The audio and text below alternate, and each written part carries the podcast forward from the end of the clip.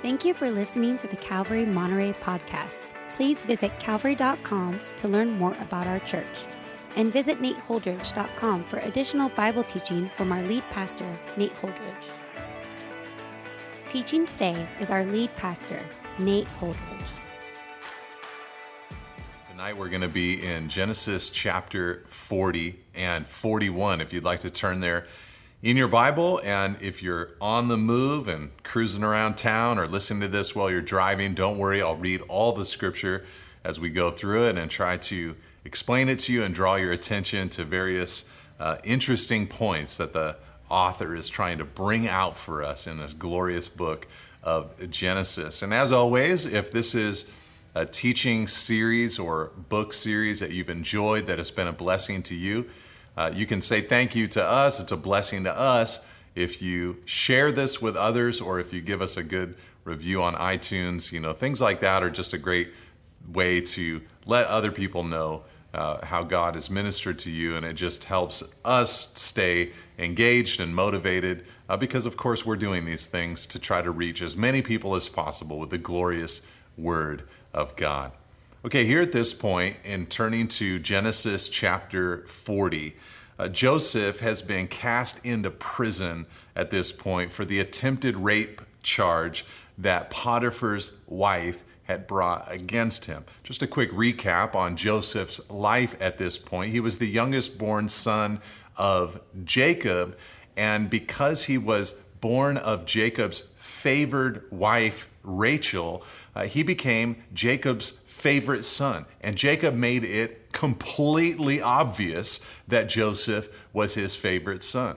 Uh, he loved him, he favored him, he even gave him a coat of many colors, which likely signifies a position of authority over all of his older brothers.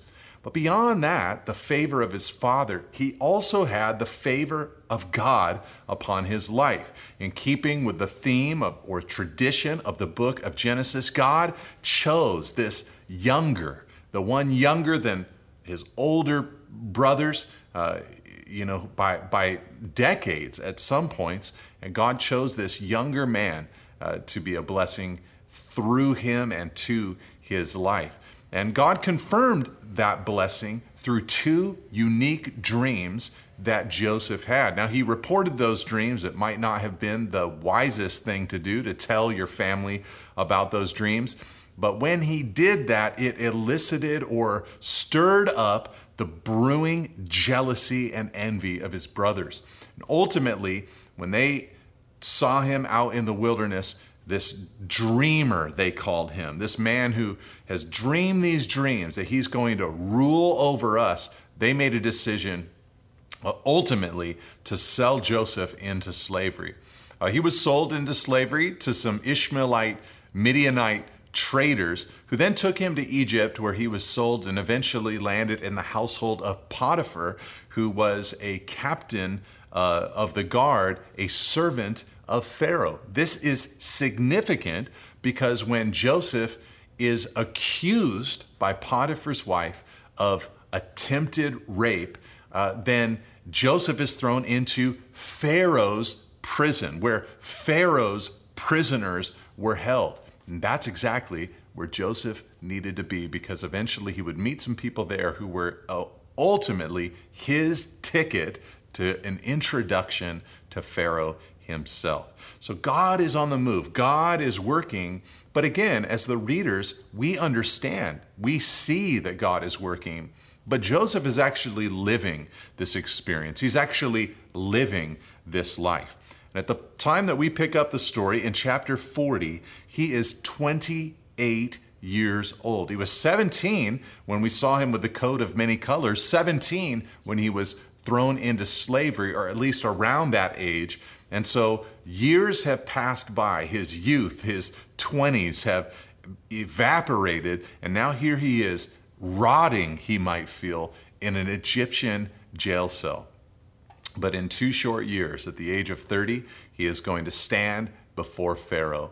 But at 28, that's where we now pick up uh, this story. It says in verse 1 Sometime after this, again, the timeline or the chronology is not sharp at this point, but after he was thrown into prison, we don't know how many years he was uh, a servant of Potiphar, how many years he was in prison. We just know that he was around 17 when he was sold into slavery, and then 28 when he met the cupbearer and the uh, baker.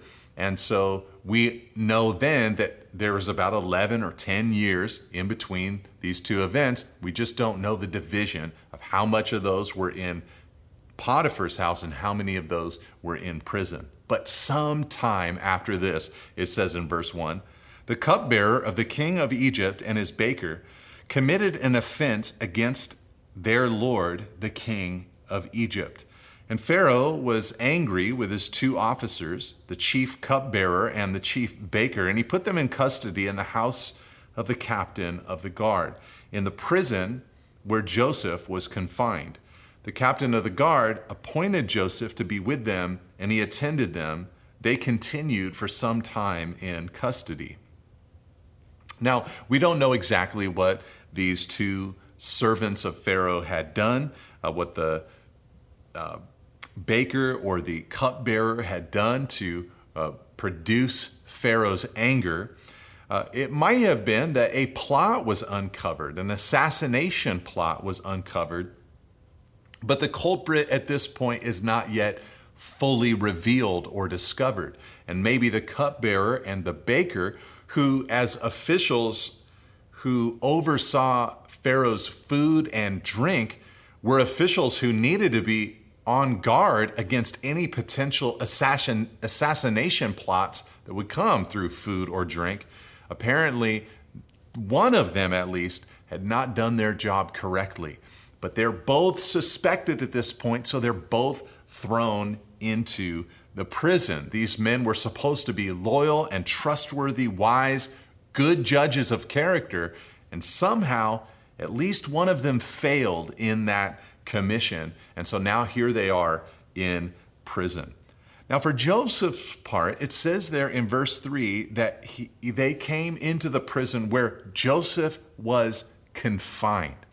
Uh, this is an important statement because when we closed chapter 39, we saw Joseph in charge of the prison, just like he was in charge of Potiphar's house because he served Potiphar so well. When he went to the prison, he was faithful in serving there, so faithful that the uh, director or the warden of the prison put Joseph in charge of the entire prison.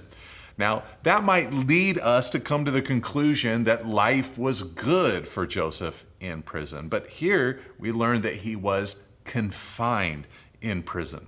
Actually, singing of Joseph in Psalm 105, the psalmist says that Joseph's feet were hurt with fetters, his neck was put in a collar of iron until what God had said came to pass in his life, that the word of the Lord had tested him. So we should not envision Joseph living the good life in officers' quarters there in the prison. He's suffering. He's like a slave, serving, though, working to take care of the affairs there in that prison. And all the while, as it says there in Psalm 105, the word of the Lord tested him. What does that mean? God had made these promises in his life. He'd had these dreams from God, and he is being tested during this time. Do I still believe the Lord? Do I still trust God? He had no real evidence to tell him that God was on the move, though we know as the readers that God is on the move. But that's the question. He's being tested. Do I trust the Lord? And so Joseph attended to these two new prisoners, the baker and the cupbearer. He attended to them, he served them. He was not too discouraged where he became so despondent and he failed to move. He got up, he just continued on serving these men, faithfully serving even when discouraged, and ultimately it led to his freedom. Now, the cupbearer, as we'll see in a moment, he is the key to the turning point of Jacob's entire life. But of course, Jake, or excuse me, Joseph's life. Joseph, though, has no way of knowing that. You just don't know what people God is going to bring into your life that might be the very person on which the whole shape of your life's trajectory pivots, turns, goes into the direction that God has for it. And Joseph, of course, for his part, had no way of knowing that this cupbearer was the singular person that he needed to know in order for God's beautiful plans to unfold. And one night they both dreamed, verse 5, the cupbearer and the baker of the king of Egypt, who were confined in the prison, each his own dream, and each dream with its own interpretation. When Joseph came to them in the morning, he saw that they were troubled. So he asked Pharaoh's officers who were with him in custody in his master's house, Why are your faces downcast today? So this one night, both of these servants of Pharaoh who are in prison, they have these dreams. Now they're frustrated. They don't know the interpretation of these dreams. This tells us that they had a strong sense that these dreams had some kind of divine origin. They were strongly uh, convicted that these dreams had a meaning. But they didn't know the meaning. They were confined in their prison. There was no one that they could ask at that time. And so Joseph comes in the morning and he sees, it says in verse 6, that they were troubled. It was written all over their face. He could see it in their posture. He saw it in the way they responded back to him when he greeted them that morning. There were clues that Jacob saw that helped him know that they were troubled. So he asked these men, Why are your faces downcast today? This question that Joseph asked has meant so much to me in my own life and ministry in my desire to walk with the Lord. You see, what happened here is that Joseph asked this question of these men, and it was his ticket, as we're going to see, into the throne room of Pharaoh. This question that he asked led to God's best for his man's life. But it was a question that was steeped in servanthood. He's not asking this question because he thinks these men have anything to offer him. He's not like the schmoozer at the party trying to get to know everybody so that he can increase somehow his capital, strengthen his business contacts. No, that's not why Joseph asked this question. He asked this question because he cared about these two men. He saw that they were despondent and he wanted to minister to them. But that ministry opened up the doors in Joseph's life. Look, God will put people all around you. And these people are going through life. They're experiencing the thick and thin, the trials and joys and pains and frustrations of this world. You are a believer. You know Christ. You know the reason that this world is fallen and broken and hurting and despondent. But the people around you, sometimes you just need to look them in the eye and say what Joseph said Why is your face downcast today? Say it in your own way. Say it in your own words. Ask, Can I pray for you? Can I help you? Are you all right? What's going on? asked with intentionality, you never know what God might do with that question. And I love this from Joseph because he could have easily excused himself as a self centered man. He was going through so many things. His brothers had sold him into slavery, Potiphar had not believed him. He's now there toiling away in anonymity in an Egyptian prison. But God is faithfully moving and he does not take the opportunity to wallow in pity. Instead, he remained others centered. His heart was for these men. And this is so much the heart and the mind of Christ, isn't it? Jesus came. He had every reason in the world to snap on his disciples at various moments and say, Don't you know what I'm here to do? I'm going to suffer and die on the cross, and you are behaving like this? But instead, Jesus constantly availed himself to these men, patiently led them. And Joseph here displays the character, the nature of Christ. I think that God is looking for people like Joseph, caring and receptive people who will use their eyes to see the pain of others, their mouth to invite others to share with them, and their ears to listen to the hurts that people express. So these men responded to Joseph in verse 8. They said to him, We have had dreams, and there is no one to interpret them. And Joseph said to them, Do not interpretations belong to God? Please tell them to me. Now, this is a fascinating development. First of all, they confess to Joseph that they both had dreams the previous night. These criminals who were with Joseph uh, had dreams. One will end up being a dream with a positive interpretation, the other with a negative interpretation. But their quandary comes because they say there's no one to interpret them. They're perplexed because there's no one to interpret them. Now, what does that mean? Well, it could simply just mean there's no one to interpret them. But in that culture, they tried to make a science of dream interpretation.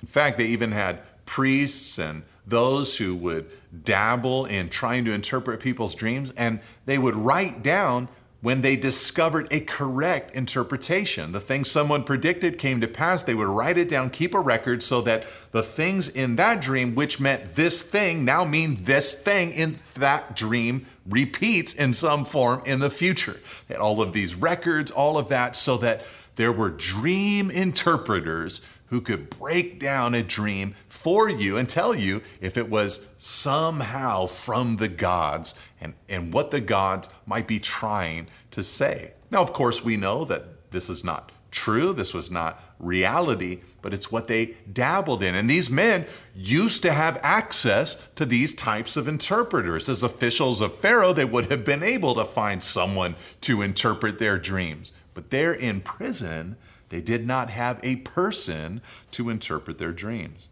But Joseph, he replies and says, Well, interpretations, they belong to God. Interpretations belong to God. You see, Joseph, he'd had experiences with divine dreams. He'd had two himself that indicated that he would be the leader of his entire family one day. And now he hears these men say that they also have had two dreams, and he tells them interpretations belong to God. Now, not every dream that we have in our era, and in fact, hardly any dreams that we have in our era, are from God. I do believe that God can speak through dreams and visions still today because I believe that we are still in the age of the gifts of the Spirit. And on the day of Pentecost, Peter quoted from the prophet Joel chapter 2, announcing that men and women would dream dreams and see visions in their service of Christ. So I do believe that we are in that era, although I do not believe that this is one of the main or primary ways that God speaks to or directs his people. And of course, he will never contradict his holy, written, revealed word. But could there be a special, monumental moment in a person's life where a dream or a vision helps direct them? Just as Paul was directed to go to Europe for the first time to preach the gospel in Philippi? Perhaps. So I think it's good to be open to this, but this is a different era that Joseph was in. He's not in the New Testament era, the time of the Spirit. He's in the Old Testament era where dreams and visions were a more primary way that God was speaking to his people. They didn't have the Word of God spread throughout uh, printed in their Bibles or on their electronic devices. They were not living in the age of the printing press or the information age. And so God would often move them with dreams or visions. And so he announces in that era to these servants of Pharaoh interpretations belong to God. And I love this because it tells us that he had not lost his trust in God, he had not lost his confidence in God. He didn't have the scientific literature of his day, but he had God, and he's believing that God will give him the interpretation. So the chief cupbearer, verse 9, told his dream to Joseph and said to him, In my dream there was a vine before me, and on the vine there were three branches. As soon as it budded, its blossoms shot forth, and the clusters ripened into grapes. Pharaoh's cup was in my hand, and I took the grapes and pressed them into Pharaoh's cup and placed the cup in Pharaoh's hand. Then Joseph said to him, This is its interpretation. The three branches are three days. In three days, Pharaoh will lift up your head and restore you to office. And you shall place Pharaoh's cup in his hand as formerly when you were his cupbearer. Only remember me when it is well with you, and please do me the kindness to mention me to Pharaoh. So get me out of this house, for I was indeed stolen out of the land of the Hebrews and here also I have done nothing that they should put me into the pit.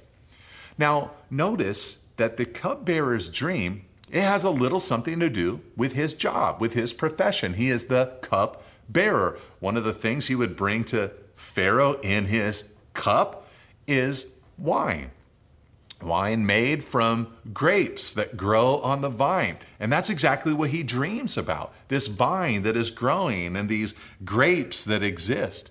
And Joseph tells this servant of Pharaoh that the dream means that in three days he would be restored to his original position in Pharaoh's household. Now, that's a bold prediction. There's no ambiguity. Either in three days this happens or it doesn't. It's not a vague, I think I see in the future you might have a position in Pharaoh's house again. Just wait for it. No, it's certain, it's decreed. I'm sure Joseph wished that he knew with some certainty when he would be uh, seeing the fulfillment of his own dreams. But he tells this servant of Pharaoh, Look, I've gotten the interpretation from God in three days. And then, in a rare moment of self defense, he tells his servant in verse 14, Only remember me. And then he tells his tale, his plight, that I was a Hebrew, I was sold into slavery. And so he asks that this man would remember him. Now, when the chief baker, verse 16, saw that the interpretation was favorable, he said to Joseph, I also had a dream there were three cake baskets on my head, and in the uppermost basket there were all sorts of baked food for Pharaoh, but the birds were eating it out of, my, out of the basket on my head. And Joseph answered and said, This is its interpretation. The three baskets are three days. In three days, Pharaoh will lift up your head from you and hang you on a tree, and the birds will eat the flesh from you. Now you can understand if when the baker heard the interpretation of the first dream that the cupbearer had, he began to grow optimistic that his dream also had a positive connotation. Something good might happen to me. So he tells Joseph his dream, and Joseph begins interpreting the dream in a very similar way as the first dream's interpretation. The three baskets are three days. So something's going to happen in three days. In three days, Pharaoh will lift up your head. That's actually the exact same phrase that he used for the cupbearer's dream. The lifting up of the head, but then he adds a little note from you. He's going to hang you on a tree. In other words, you are doomed to die. Now, this servant's dream also reflected his job in Pharaoh's courts. He was the baker, and here he has a dream with bread in it. And the indication that Joseph gives to him is that you, in three days, are going to be convicted. You, in three days, are going to die. Now, the Bible doesn't tell us the guilt or the innocence of these men.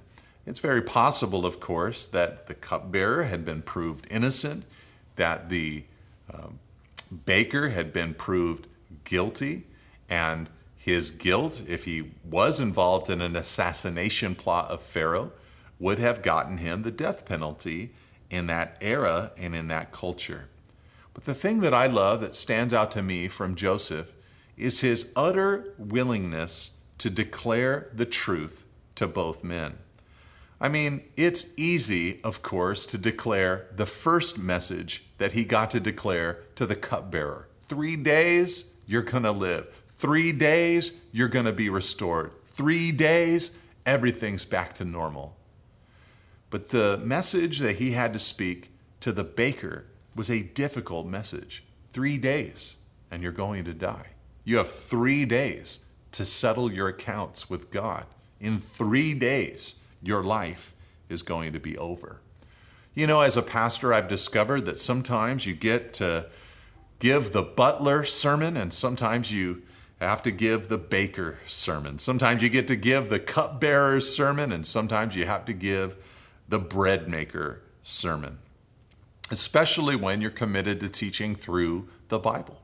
There are passages in God's Word that speak to us of life and light and joy and love and gladness, and they are filled with hope. And then there are passages in God's Word that are filled with wrath and judgment and fear and trembling. But both must be delivered to God's people. Pharaoh would lift up both of their heads, one for good and one for evil or for judgment in this man's life. But Joseph, it didn't matter whether it was a happy message or a heavy message, he would declare it to the audience. Now, on the third day, verse 20, which was Pharaoh's birthday, he made a feast for all his servants and lifted up the head of the chief cupbearer and the head of the chief baker among his servants. He restored the chief cupbearer to his position and he placed the cup in Pharaoh's hand. But he hanged the chief baker as Joseph had interpreted to them. Now, it is interesting, this little detail about Pharaoh throwing himself a birthday party. Uh, it is authenticated in ancient historical records, uh, especially the Rosetta Stone. And so it is something that happened in antiquity, Pharaoh throwing himself this kind of festival. Uh, but it happened just like Joseph had said. Exactly what he said would happen came to pass. But the key line, which sets us up for the next movement, is found in verse 23. Yet the chief cupbearer did not remember Joseph, but forgot him. Now, this is fascinating First of all, the real significant fact is that Joseph had correctly interpreted dreams. Put aside for the moment that the cupbearer forgot him and rejoice that he has been able to interpret dreams. This must have encouraged him on one hand because his own two dreams must have also seemed more accurate to him at that point. It's been 11 years at least, 12 years since he'd had those dreams, and nothing but bad had unfolded in his life. So you could forgive him if he'd wondered will God really do these things? Were these dreams really from God? Will those interpretations actually come to pass? But now, three days later, he discovers, you know, God, He has shown me what these dreams mean. So perhaps it encouraged his own heart. Secondly, this was the exact credentialing that Joseph needed to meet with Pharaoh. You know, he needed the credential on his resume, not of just, well, when I was young, I had these two dreams, and I think I know what they meant. Well, if Pharaoh asked him, Oh, really? Well, have you ascended to rule over your family? Are you superior to your brothers? What have you been doing the last decade? Well, actually, I've been in a prison. And uh, before that, I was a slave. Uh, Pharaoh would look at him and say, You know nothing about interpreting dreams. So, this was just the credential that Joseph needed a track record, if you will, of dream interpretation. But of course, it is astounding that this cupbearer immediately just forgets Joseph. And though Joseph was forgotten by the cupbearer, he was not forgotten by God. Make no mistake, God is preparing this man, God is working in his life, and God wants to use Joseph in great ways, so he must prepare him in great ways. God was ordering his steps during this season. Now let's go on to chapter 41, where we're going to really see God in total control control of the Egyptian economy, the Egyptian military, in a sense, the Egyptian uh, farming community, and really the world in that region. We're going to see God in control. And in the midst of God's sovereignty over this powerful nation, we're going to see Joseph, God's man, in the midst of it, ascend and just continue doing what he's been doing in Potiphar's house, in the prison. He's going to continue serving faithfully as he worshiped the Lord with his work. So it says in verse 1 of chapter 41 After two whole years, Pharaoh dreamed that he was standing by the Nile. And behold, there came up out of the Nile seven cows, attractive and plump, and they fed in the reed grass. And behold, seven other cows, ugly and thin, came up out of the Nile after them and stood by the other cows on the bank of the Nile. And the ugly, thin cows ate up the seven attractive, plump cows, and Pharaoh awoke. I would wake up with a dream like that also. I mean, it's just almost grotesque. I remember being a little boy growing up in a Christian home and reading this dream of Pharaoh's. It sounds so gross and disgusting. These gaunt and feeble seven cows eating up these fat and robust cows. How could it be? Now, the whole dream is steeped in uh, Egyptian understanding of the world and that, that region. The Nile River was in the dream.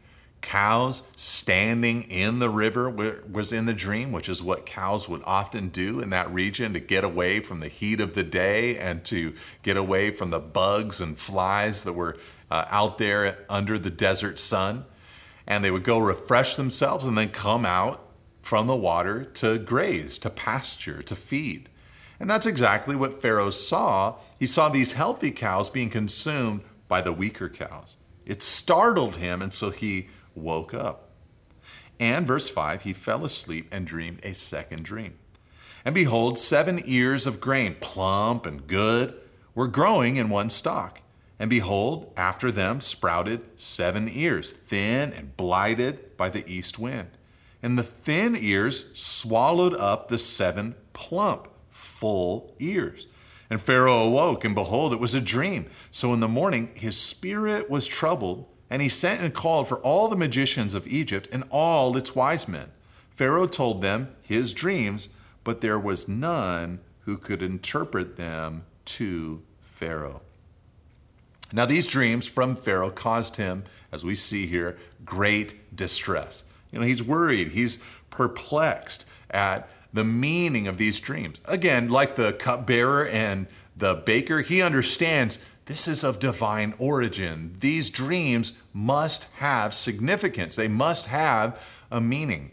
And he searches all throughout Egypt, calling all of those dream interpreters that the baker and the uh, cupbearer didn't have access to while they were in prison. And he interrogates them, gives them the dream, asks them to give the interpretation. And none of them were able to give the interp- interpretation. There was, verse 8, no one who could interpret them to Pharaoh. This is setting up the story and the situation for Joseph himself. Now, this is not the only time throughout Scripture that God is going to do this kind of work. You might remember in the life of Daniel, later on in the life of Israel, when the people of Israel were brought into slavery in Babylon, King Nebuchadnezzar had all sorts of dreams And other rulers after him had all sorts of dreams that Daniel was involved in interpreting. And the idea carried forward. They sought all of their astrologers, they sought all of their magicians, all of their sorcerers, and no one could give the dream or its interpretation, but Daniel could give the dream and the interpretation. Here, Joseph will not be required to state the dream, uh, but Pharaoh will tell him, but he will give, uh, Joseph will, the interpretation. All right, so the stage is set. No one is found who could interpret the dream. Then, verse 9, the chief cupbearer said to Pharaoh, I remember my offenses today. When Pharaoh was angry with his servants and put me and the chief baker in custody in the house of the captain of the guard, we dreamed on the same night, he and I, each having a dream with its own interpretation. A young Hebrew was with us, a servant of the captain of the guard. When we told him, he interpreted our dreams to us, giving an interpretation to each man according to his dream. And as he interpret, interpreted to us, so it came about. I was restored to my office, and the baker was hanged. Here, at the right moment, the cupbearer remembers Joseph, remembers what Joseph had done for him two years earlier.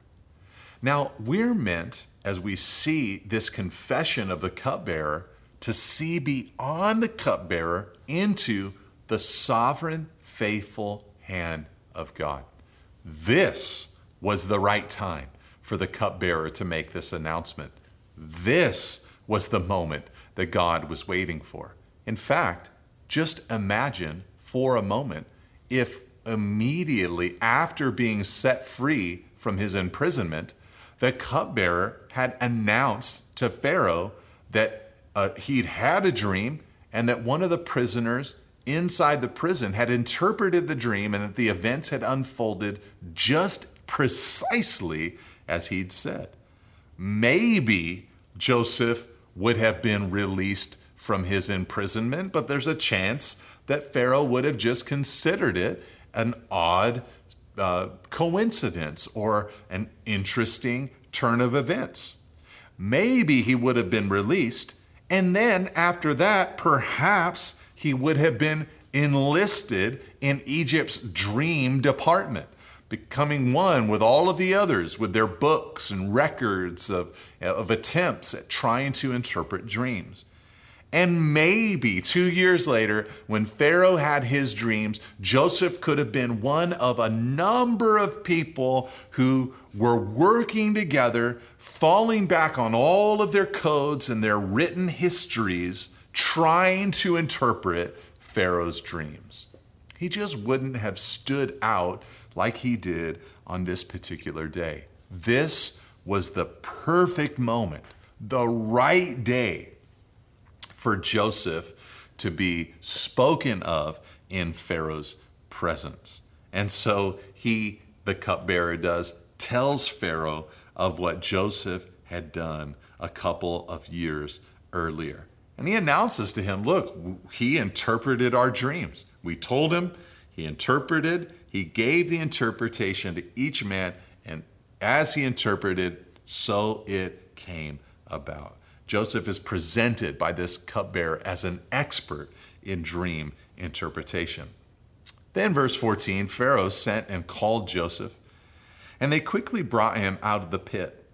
And when he had shaved himself and changed his clothes, he came in before Pharaoh. And Pharaoh said to Joseph, I have had a dream, and there is no one who can interpret it. I've heard it said of you that when you hear a dream, you can interpret it. Joseph answered Pharaoh, It is not in me. God will give Pharaoh a favorable answer. Don't you love the humility from Joseph?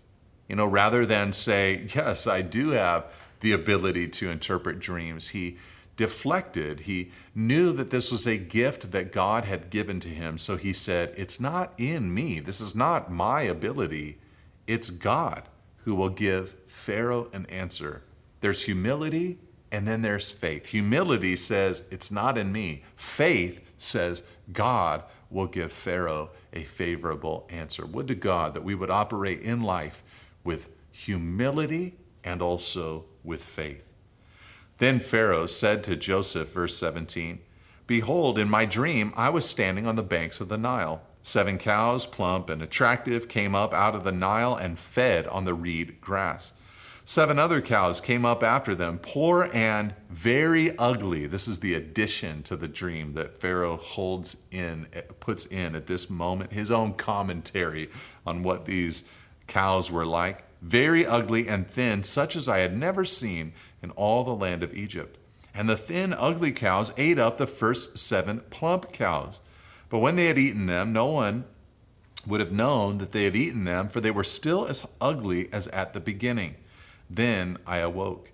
I also saw in my dream seven ears growing on one stalk, full and good, seven ears, withered, thin, and blighted by the east wind, sprouted after them. And the thin ears swallowed up the seven good ears. And I told it to the magicians, but there was no one who could explain it to me. So basically, Pharaoh regurgitates the dream for Joseph's ears. I'm sure he's said this dream many times at this point, but this is the moment that we've all been waiting for and that Pharaoh needed to hear. Then Joseph, verse 25, said to Pharaoh, The dreams of Pharaoh are one. God has revealed to Pharaoh what he is about to do. The seven good cows are seven years, and the seven good ears are seven years. The dreams are one. The seven lean and ugly cows that came up after them are seven years, and the seven empty ears, blighted by the east wind, are also seven years of famine. It is as I told Pharaoh God has shown to Pharaoh what he is about to do. There will come seven years of plenty throughout all the land of Egypt.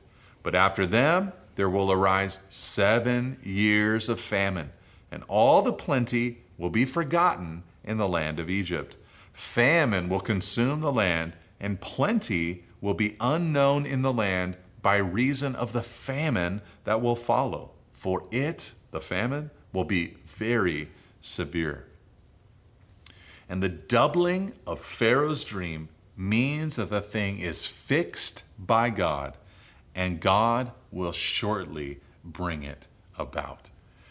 So Joseph, he nails it he gives the interpretation of the dream. There will be seven years of plenty throughout the land, followed by seven severe years of famine all throughout the land.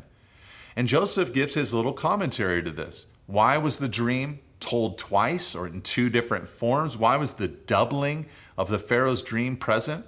Because the thing, according to Joseph, is fixed by God, he said in verse 32 and God will shortly bring it about. This is a fascinating phrase. All throughout Joseph's life, there is a doubling. He received two dreams, he received two imprisonments. He ministered to two dreamers in the prison, in the baker and the cupbearer. And now he's dealing with Pharaoh's two dreams. And his interpretation or his belief is that the reason there are two is because the thing is fixed by God. As I've been saying throughout this study, it would have been unsurprising had Joseph come to the conclusion that God had not fixed those dreams that what God had said to Joseph so many years earlier would not surely come to pass. But because he says to Pharaoh that it's fixed by God, he knows that for his own life, this means that he believes in his own life that God's dreams will come to pass. Had he not believed that, he would have said to Pharaoh, You know, my experience in these things is 50 50. Sometimes God does what he says he's going to do, and sometimes he doesn't do what he says he's going to do. But instead, Joseph said, No, it is fixed by God. This shows us that he still believed, still trusted in the Lord, despite the lack of external evidence. Look, there are times where you must believe that God is on the move in your marriage, in your business or ministry or career, in the lives of your children, where you must believe it to be so, even when the evidence does not exist. You must still trust. You must still believe, especially those impressions and visions that God has laid upon your heart in the foundational fabric of who you are. You know, for me, God impressed upon my heart at a early stage in my life with him that he wanted me to communicate his word to his people. And sometimes the work is tiresome, the progress is slow, and the effort is lonely. But on the other hand, I have to believe that God has a purpose in what he has asked me to do. And Joseph, he believed the Lord. He says, the doubling of Pharaoh's dreams means that the thing is fixed by God, and God will shortly bring it about. Now, therefore, verse 33, Pharaoh, uh, he goes on and says, Now, therefore, let Pharaoh select a discerning and wise man and set him over the land of Egypt. Let Pharaoh produce, proceed to appoint overseers over the land and take one fifth of the produce of the land of Egypt during the seven plentiful years and let them gather all the food of these good years that are coming, and store up grain under the authority of Pharaoh for food in cities, and let them keep it. That food shall be a reserve for the land against the seven years of famine that are to occur in the land of Egypt, so that the land may not perish through the famine. Now, this is fascinating because Joseph goes beyond now only interpreting the dream but now giving Pharaoh some advice on what to do as a result of the truth God has revealed through these dreams. In the New Testament era, one of the gifts is the gift of knowledge, and another gift is the gift of wisdom. Sometimes you know what's going to happen, but sometimes you need to know what to do with that information. That's wisdom. Joseph had both at this point. The Spirit of God showed him the what and the why. He showed him how to respond to the events that were surely going to unfold. He's not only warning Pharaoh, he's saying this is exactly what is going to happen, and this is what you should do. Now, his advice was very simple and plain. He said, During the years of plenty, you're going to receive so much, you should take in one fifth as a tax from the entire land. You know, they're going to get so much, there will be plenty for them to give you one fifth. So take 20% for yourself and store it up because you are going to need it during the seven years of famine. Now, Pharaoh likely already took a 10% tax from the people, so perhaps they were adding another 20% on top of that, or only another 10% on top of that but Joseph's plan was wise. Take in, save up for the day when, when things are dire. Now, this proposal, verse 37, pleased Pharaoh and all his servants. And Pharaoh said to his servants, Can we find a man like this in whom is the Spirit of God? Then Pharaoh said to Joseph, Since God has shown you all this, there is none so discerning and wise as you are. You shall be over my house and all my people shall order themselves as you command. Only as regards the throne will I be greater than you are. And Pharaoh said to Joseph, See, I have set you over all the land of Egypt. Now, here Joseph is presented and as the wise prophet, you know, the figure who knows what's going to happen and what to do about it. You know, Abraham was considered a prophet in the earlier parts of Genesis. Joseph here is presented as a prophetic, wise man who knows what to do. He discerns the course of the future in these dreams that Pharaoh had. And Pharaoh just felt that Joseph was the man that was capable for the task at hand. The Spirit of God was upon him or in him, and he could do the job. Centuries later, like I already mentioned earlier, Daniel had a similar response to the dreams that he interpreted. Often he ascended to positions of great honor. I think the highest he got was the third most powerful man in the kingdom.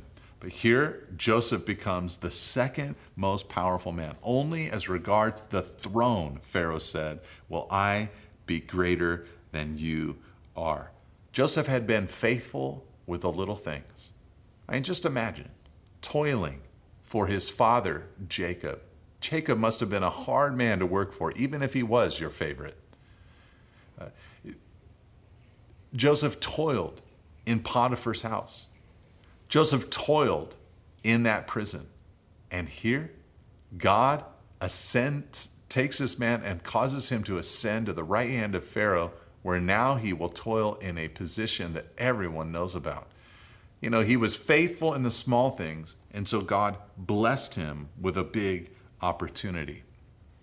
Now, this is not Joseph the overnight success. Some standing there might have thought that to themselves. Look at this guy. He was a prisoner at the beginning of the day.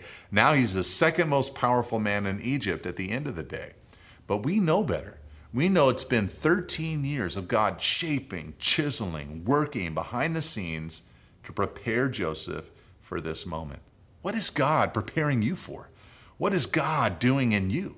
How is God shaping and molding your character and your nature for that future thing that He's called you to do. You might not be the second most powerful person in the empire, but He's got a work for you to do tomorrow, so He's preparing you today.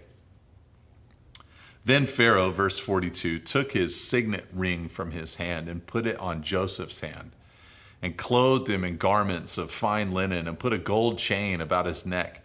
And he made him ride in his second chariot. And they called out before him, Bow the knee. Thus he set him over all the land of Egypt. Now, this is fascinating because I know Genesis is a big book and there's some big sections inside of it. So you'd be forgiven if you forgot the beginning portions of the book. But let me remind you about Adam. Adam had been created by God to rule, in a sense, with God's authority over the creation, to subdue it, to bring it into subjection, to be God's image here on earth. Of course, Adam fell because of his desire to eat of the tree of the knowledge of good and evil. And so his knowledge, his mind, his heart was corrupted, and death entered in and chaos and tragedy began to unfold. Some have pointed out that Joseph is operating here as an anti Adam, as a this is what would have happened if Adam had done the right thing. Here's Joseph. He is able to discern between good and evil.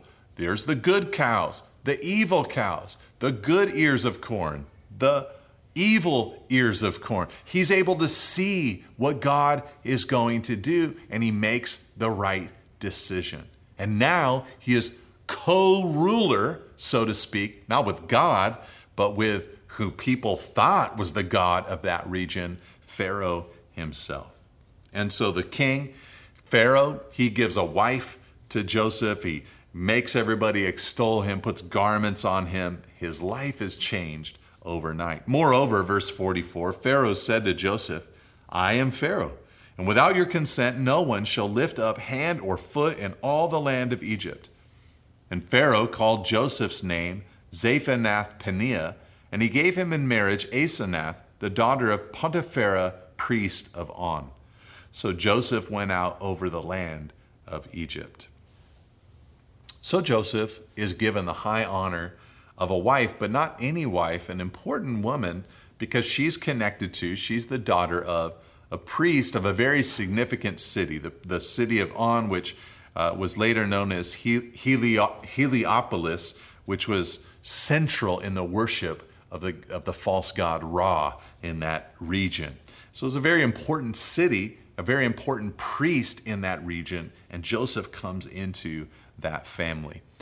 Now, to, to signify that Joseph had this new status, Pharaoh changes his name to uh, Zephanath Paneah, which many people think means God speaks and lives. That's exactly what had happened. Uh, through Joseph's life, Pharaoh had experienced that God does speak. He communicates, he clarifies what is going to happen.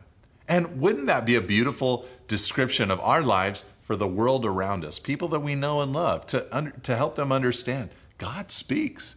God speaks. He, he's communicating. He's alive. He's given us His word. This is what He is going to do with this planet. This is His purpose and plan for His kingdom. So Joseph, it says in verse 45, went out over the land of Egypt. He began his work as the overseer of all the land, just kind of observing what do we have here in this region. Joseph, verse 46, was 30 years old when he entered the service of Pharaoh, king of Egypt. And Joseph went out from the presence of Pharaoh and went through all the land of Egypt. During the seven plentiful years, the earth produced abundantly. When he ga- and he gathered up all the food of these seven years, which occurred in the land of Egypt, and put the food in the cities. He put in every city the food from the fields around it. And Joseph stored up grain in great abundance, like the sand of the sea, until he ceased to measure it for it could not be measured. So Joseph executes his plan basically. For seven years of famine, he just is working so hard to store up this 20% tax upon the people. Uh, it tells us here that he was 30 years old when he ascended to that throne or that position in Egypt, which of course reminds us of Jesus, whom Luke's gospel tells us was about 30 years of age when he began his public ministry in Israel. Before the famine, the year of famine came, verse 50, two sons were born to Joseph. Asenath, the daughter of Potiphar, priest of On, bore them to him. Joseph called the name of the firstborn Manasseh, for he said, God has made me forget all my hardship and all my father's house. The name of the second he called Ephraim, for God has made me fruitful in the land of my affliction. Now, this is a beautiful thing that happens here. Joseph has these two boys. These boys are actually going to uh, receive Joseph's inheritance uh, in the tribal community, uh, the, the land of Ephraim, the tribe of Manasseh. Uh, and Jacob will actually live to see these two sons of Joseph. But their names are all telling. Manasseh, he says, I name him such because God has made me forget all my hardship and all my father's house. Now, of course, in just naming your son that way, it indicates that Joseph had not really forgotten all his hardship and not really forgotten uh, all of his father's house. But it was a way of saying, look, I went through all of that difficulty. I went through all of that pain. I went through all of that tragedy. And now look what God has done. He's helped me to forget all that I endured in the past. You see, as we go through life and trials and difficulties and pains, it's so easy to think that in some way our lives are unfair, that in some way these things just shouldn't be happening to me. But here's my encouragement to you say the name Manasseh. Let it be a reminder to you that a moment came in Joseph's life where he looked back on the pain, the tragedy, the hurt, the betrayal, the brokenness, and he said, You know, God has helped me to forget all of that. Look at what he's doing in my life today. He took the things that were meant for evil and he's done a good work. And at this point, Joseph didn't even know half of the story of what God was really up to. So again, Manasseh, God is helping me forget. And you know, brothers and sisters, one day when you're in glory, if you're a believer in Christ, there will be the moment where God literally helps you forget all the pain, where every tear will be wiped away because of the incredible glory that comes in Christ's full kingdom. But he had a second son. His name was Ephraim. Ephraim, he says, I'll name him such because God has made me fruitful in the land of my affliction. Joseph felt that God had made him into a fruitful man, and so he used his second son, Ephraim, as a reminder of the fruitfulness that God had given to him. And fruitfulness really is a theme in Joseph's life. Later on, when Jacob and Joseph are reunited, God will uh, Jacob will speak about all his sons and of Joseph he'll talk of him as a fruitful vine, a bough that is going over the wall, people eating from his branches. Uh, Deuteronomy will further develop the idea that Joseph was a fruitful bough or a fruitful man. And uh, the household of Joseph is thought of all through the Bible as a fruitful group or a fruitful people. And some of this even stems from the very beginning. Remember Rachel when she complained to Jacob and said, Give me children or I die? Jacob had said to her, Who am I to give you that fruit? Well, here Joseph now knows that he is a fruitful man unto God. God has done this in his life. There is a little bit of truth here in the idea that when God helps you forget, he also makes you fruitful.